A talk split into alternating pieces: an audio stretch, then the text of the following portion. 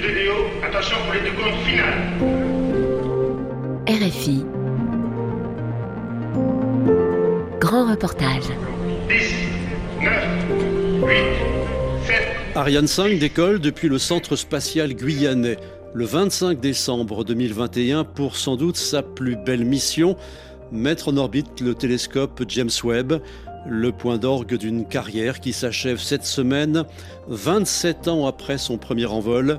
Elle allumera ce vendredi pour la 117e et dernière fois son moteur Vulcain, direction l'espace.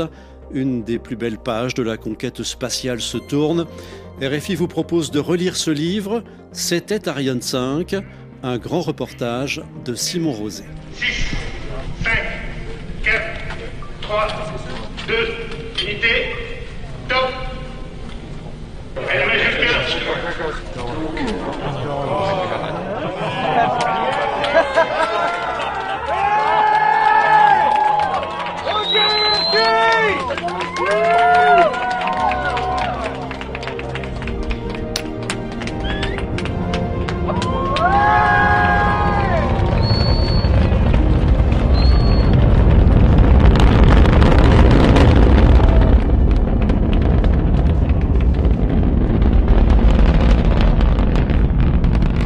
Aucune mièvrerie, c'est toujours émouvant de voir décoller Ariane 5. Ces 780 tonnes s'élever dans le ciel, cette longue tige de 55 mètres de haut s'arracher à la gravité terrestre avec un long panache de flammes et le bruit qui fait un peu trembler le corps sous les applaudissements des spectateurs. Alors en fait, je ne l'ai jamais vu partir. Et il y a cette profonde injustice. Ceux qui font Ariane 5, ceux qui la lancent et qui, par définition, sont en train de travailler, ne peuvent pas en profiter. Hervé Gilibert, par exemple, directeur technique d'Ariane Group, Ariane 5 est entré dans sa vie en 2002. Donc, je l'ai toujours vu sur le pas de tir avant. Quand on ressort du, du bunker à Kourou, il n'est plus là. Il est visiblement euh, parti. Évidemment, on regarde les, les, films après coup, donc là, on le, on le voit partir.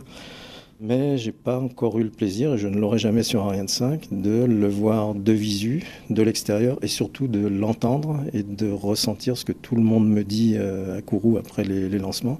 C'est ressentir l'impact du son qu'on le reçoit en choc en fait dans le torse. Ces vibrations sont vécues par tout le monde. Donc ça, je, je, je ne l'ai pas. Et je l'aurai certainement en fin de carrière. Après mon dernier lancement euh, opérationnel, j'irai presque forcément en voir un euh, en spectateur. Les mains dans les poches. Et les mains dans les poches, oui. Mais probablement un peu plus tendu que quand je suis pas les mains dans les poches. Quoi. Comme Hervé Gilibert, ils sont des centaines, des milliers à avoir passé leur carrière aux côtés de ce lanceur, une génération Ariane 5, entend-on parfois, une histoire dont le fil remonte jusqu'aux années 1970-1980. Jean-Marc Astorg en fait partie. Je pense que vous pouvez me présenter comme un ingénieur qui a passé l'essentiel de sa carrière euh, sur les lanceurs européens. Il est aujourd'hui directeur de la stratégie au CNES, l'agence spatiale française. La genèse remonte vraiment au tout début de l'histoire d'Ariane. Vous savez que Ariane a été décidé sous l'impulsion de la France en 1973, après l'ensemble des échecs d'Europa. De, Europa, euh, c'est un lanceur que tout le monde a oublié, et pour cause. Il était fait de trois étages, euh, un français, un anglais et un allemand. 11 lancements et rien mis en orbite, simplement parce que à l'époque, chaque pays faisait un étage et la coordination était faite par un ambassadeur. Ça veut dire que c'était pas très technique du point de vue coordination. Donc, euh, pour remédier à cette situation-là, on a confié le développement d'Ariane au CNES, donc avec une vision système. C'est grâce à ça que ça marchait en fait. Donc voilà, Ariane 5, les premières études ont été faites dans les années 70, mais le programme Ariane 5 a été décidé complètement en 87 parce que les masses des satellites de télécommunication, à l'époque le marché principal des lanceurs dans le civil, et ces satellites en fait euh, avaient une masse qui augmentait tous les ans. Donc il a fallu développer un lanceur lourd, alors mmh. que Ariane 1 à 4 était basé en fait sur Ariane 1, le premier lancement en 79. En plus, avec le volatilité qui, de nouveau, est un enjeu et une discussion que nous avons tous avec passion. Rudiger Albat, responsable de l'exploitation d'Ariane 5 à l'Agence spatiale européenne, se souvient également de ses années de conception, le début de sa carrière d'ingénieur. Il y avait un défi humain. Parce que pour la première fois, l'Europe avait décidé de développer un lanceur ensemble. Ariane 1, Ariane 4 était une initiative française, le design euh, de toutes les parties critiques était français. Sur Ariane 5, c'était différent. Là, il y avait un vrai partage. Il y avait par exemple un vrai moteur allemand qui propulsait l'étage supérieur. La propulsion solide était partagée entre l'Italie, l'Allemagne et la France, et ainsi de suite. Donc du coup, les ingénieurs européens ont vraiment dû apprendre à travailler ensemble. Et ça, c'était un défi qui m'intéressait de près. Comment faire travailler ensemble, comment gérer des malentendus entre des Allemands qui ont raison, des Français qui ont raison et les Italiens qui ont raison. Donc ça, c'était un aspect humain qui était super intéressant. Le défi technique était très intéressant aussi parce que jamais on avait construit une machine aussi énorme. Ariane 5, c'était vraiment un changement de dimension. D'abord, il y avait les moteurs cryo. La France le maîtrisait pour l'étage supérieur, qui poussait dans les 7 tonnes. Et là, il fallait aller au-delà de 100 tonnes. Donc, un changement drastique de taille. Donc du coup, c'était fabuleux. Pour un jeune ingénieur, euh, il n'y a pas mieux. Et tout cela se concrétise le 4 juin 1996, des années de travail sur le pas de tir. Le DDO, le directeur des opérations, donne le décompte de VA 501, le nom de la mission. Moment de tension intense à Kourou pour ce vol inaugural d'Ariane 5, commenté sur RFI à l'époque par Christian Sauty. Deux unités, feu. Allumage.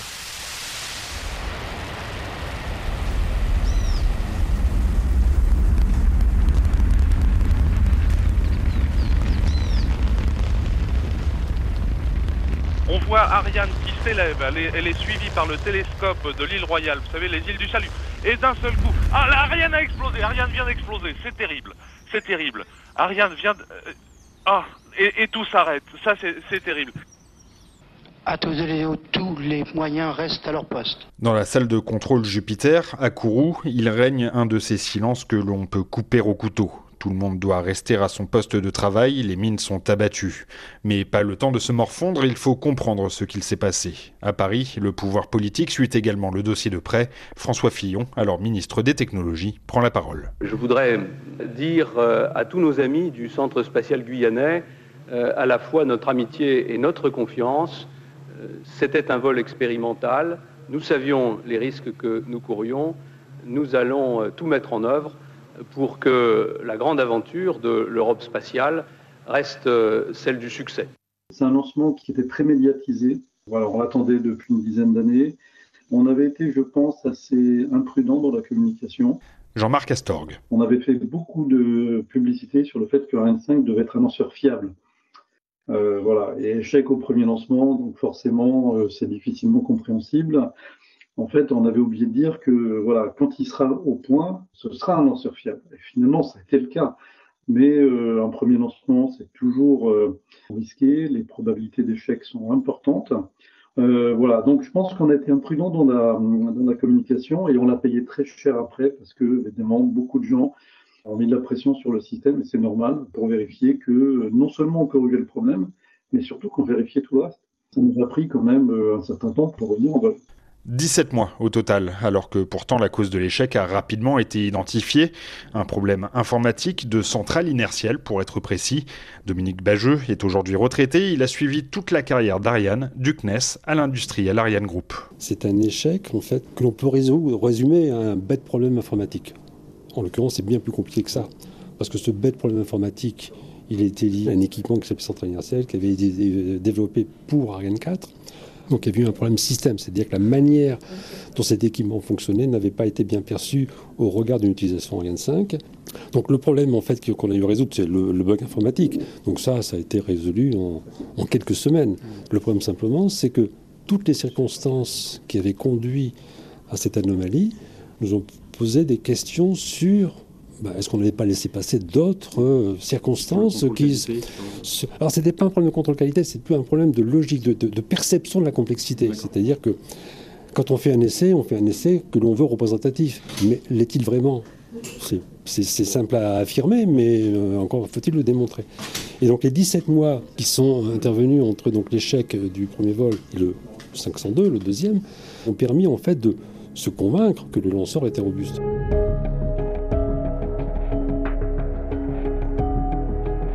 Le temps de rodage va tout de même s'étirer. Le retour en vol le 30 octobre 1997 se soldera par un demi-échec ou une demi-réussite, c'est selon. Ariane 5 a atteint l'orbite mais pas celle souhaitée. Même résultat en juillet 2001 pour le dixième vol et enfin le 11 décembre 2002, un échec qui cette fois se termine dans l'Atlantique. Moteur s'est déséquilibré, donc puisqu'en fait il poussait de travers, il y avait une partie, une partie qui fuyait, puis il était percé. Donc ça, ça a complètement déséquilibré l'étage qui est parti en vrille, il a fait des loopings, on a perdu l'ordinateur de bord. Donc du coup, quand on a vu que la mission était complètement perdue, bon, bah donc on a détruit le, lanceur. Pascal Noir a fait beaucoup de choses sur Ariane 5 depuis 1987, lorsqu'il rejoint le CNES, l'agence spatiale française. Pour résumer, il sera notre expert pour tout ce qui concerne la propulsion du lanceur. Ce 17e vol Ariane 5 échoué reste aujourd'hui dans tous les esprits des membres du projet comme un tournant dans le programme. Il s'agissait en effet de la première mission de la deuxième version plus puissante de la fusée Ariane 5 ECA. Moi j'ai trouvé que le lancement 517 ça avait été quelque chose euh, de très très lourd à la fois au niveau de contrairement à 501 en fait où là bon c'était un peu l'esprit pionnier mais là là ça avait été euh, vraiment difficile en fait hein, parce qu'il y avait le monde, il avait un tout petit peu changé. Hein. Il y avait aussi des aspects politiques. Euh, bon, la, je dirais la maîtrise d'œuvre du CNES ou le, statut du CNES était aussi un peu en cause. Donc, bon, ce qui s'est passé après, hein, puisqu'il y a eu, il y a eu des changements de gouvernance par la suite. Si euh, le, vol suivant n'était pas réussi, c'était une grosse remise en cause d'A5ECR en fait. Hein. On savait que la filière, euh, si, c'était un échec, on pense même que la filière Ariane était en danger. J'ai quand même entendu un, président du CNES dans une réunion dire euh, ah, attention là quand même si, euh, si cette fois-ci ça marche pas Ariane ça sera difficile. Hein. Mm. Il faudra un peu plus de deux ans de travail avant qu'Ariane 5 ECA ne fasse son retour en vol le 12 février 2005. À Kourou, sur le pas de tir, une fois encore, l'enjeu est énorme. Suivez Euronews en direct pour assister au lancement de la fusée Ariane 5 ECA, le modèle dit 10 tonnes. 10 tonnes c'est la charge utile que la fusée peut emporter avec elle. La charge utile des précédents modèles est de 6 tonnes. 7, 6, 5, 4, 3, 2, unité, feu. Allumage Vulcain. Voilà, la mise à feu en direct. Allumage des EAP, décollage. Et Ariane qui s'élance maintenant dans l'espace, qui suit pour le moment une trajectoire parfaitement rectiligne et qui devrait bientôt dévier légèrement vers l'est. Voilà, c'est ce qui est en train de se passer. Tout se passe bien pour l'instant.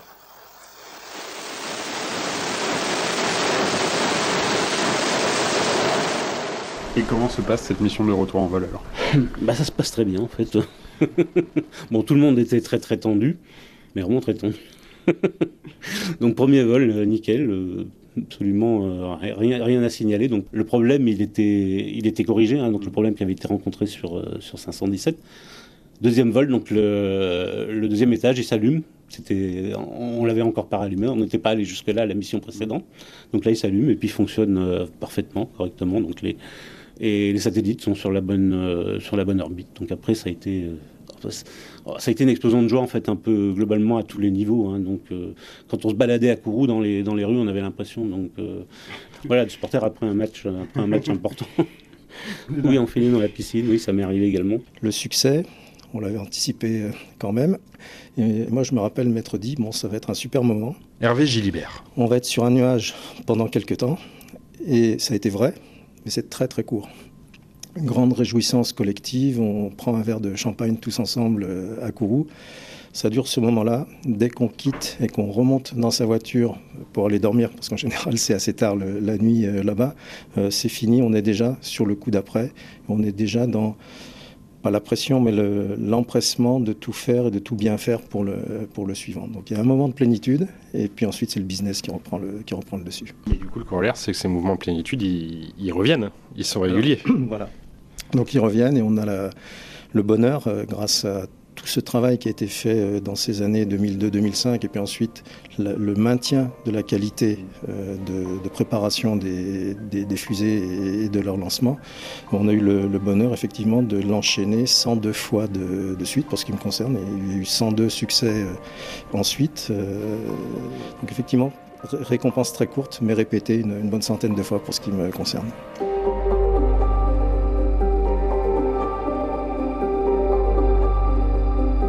Cette mission réussie marque en effet le début de la période dorée d'Ariane 5. 18 ans sans échec, une incroyable série qui permettra aux lanceurs européens de devenir le plus fiable sur le marché et le leader mondial. Des satellites de télécommunications, des missions scientifiques comme Rosetta vers la comète Chury ou plus récemment JUICE vers Jupiter. On ne va pas toutes les citer, mais on va tout de même prendre le temps de s'arrêter sur deux en particulier. On commence avec l'ATV qui, après l'abandon d'Hermès, réconcilie un peu Ariane 5 et le vol habité. Il s'agit en effet d'envoyer du cargo vers la Station spatiale internationale. J'étais vraiment partie prenante euh, euh, sur la qualification de l'adaptation d'Ariane 5 pour cette mission euh, atypique qu'on a réalisée ensuite quatre fois de plus. Karine Levaux, du CNES. Alors, la mission ATV, elle était très particulière parce qu'elle demandait trois rallumages de l'étage supérieur. C'était quand même un cargo qui faisait plus de 20 tonnes, donc c'était quand même une performance conséquente hein, qui était demandée aux lanceurs. C'était aussi une précision d'injection assez forte puisque derrière, il y avait euh, un rendez-vous avec euh, la station spatiale euh, orbitale. Et puis, c'était aussi la première mission pour laquelle on réalisait une désorbitation active de l'étage supérieur du lanceur, puisqu'on injectait le véhicule sur une orbite proche de celle de l'ISS, donc il n'était évidemment pas question de laisser un débris dans les alentours de l'orbite de la Station spatiale internationale, et donc pour la première fois en Europe, on a euh, mis en place et on a qualifié une désorbitation de l'étage supérieur du euh, lanceur. Et donc j'ai eu la chance d'être en charge de ce, de ce sujet. Cinq missions à TV, cinq succès éclatants, mais de la vie de presque toutes les personnes rencontrées, de tous les satellites envoyés par Ariane 5, il y en a définitivement un qui sort du lot. Les paramètres à bord sont normaux. La trajectoire est nominale. Ce 25 décembre 2021, c'est Jean-Luc Mestre, le directeur des opérations dans la salle de contrôle Jupiter. Ariane 5 est en vol depuis un peu plus de 8 minutes. Séparation Web Space Telescope. Go Web Le lancement du siècle, le surnom de cette mission pour propulser le télescope spatial James Webb. Bijou de la NASA à 10 milliards de dollars, l'agence américaine a fait confiance à Ariane 5 pour ce lancement. Hervé Gilibert, directeur technique d'Ariane Group, s'en souvient très bien. En une seule fois, on avait un enjeu financier qui était pour le client 35 fois supérieur à ce qu'on fait sur un lancement euh, commercial euh, classique. Donc en 2019, la, NASA est venue nous voir pour euh, une épreuve de vérité euh, avec nous. Il nous a demandé en une journée de lui exposer en fait euh, la manière dont on procède. Visiblement, on a été convaincant. J'ai même eu une, remarque d'un des patrons du programme web me disant Vous nous avez appris des choses, vous avez des pratiques qu'on n'a pas côté NASA qu'on va enregistrer parce qu'elles sont précieuses, elles sont sécurisantes pour, pour les lancements. Je pense qu'à ce moment-là, on a, gagné notre, notre droit à, les lancer en, donc en, 2021 ensuite. Et on a eu l'honneur très récemment d'avoir le nouveau patron de la, NASA euh, venir euh, sur notre site des Mureaux, rencontrer nos équipes pour apporter un témoignage de félicitations directement par lui-même. Et ça, ça impacte beaucoup les équipes évidemment. Aujourd'hui, Ariane 5 est sur son pas de tir, décollage prévu ce 16 juin pour sa 117e et dernière mission. Devenue trop chère face à la concurrence américaine, l'Europe a décidé de passer à Ariane 6, premier lancement attendu début 2024, pour une carrière qu'on lui souhaite aussi belle que sa grande sœur. C'était Ariane 5, un grand reportage de Simon Rosé, réalisation Pauline Leduc.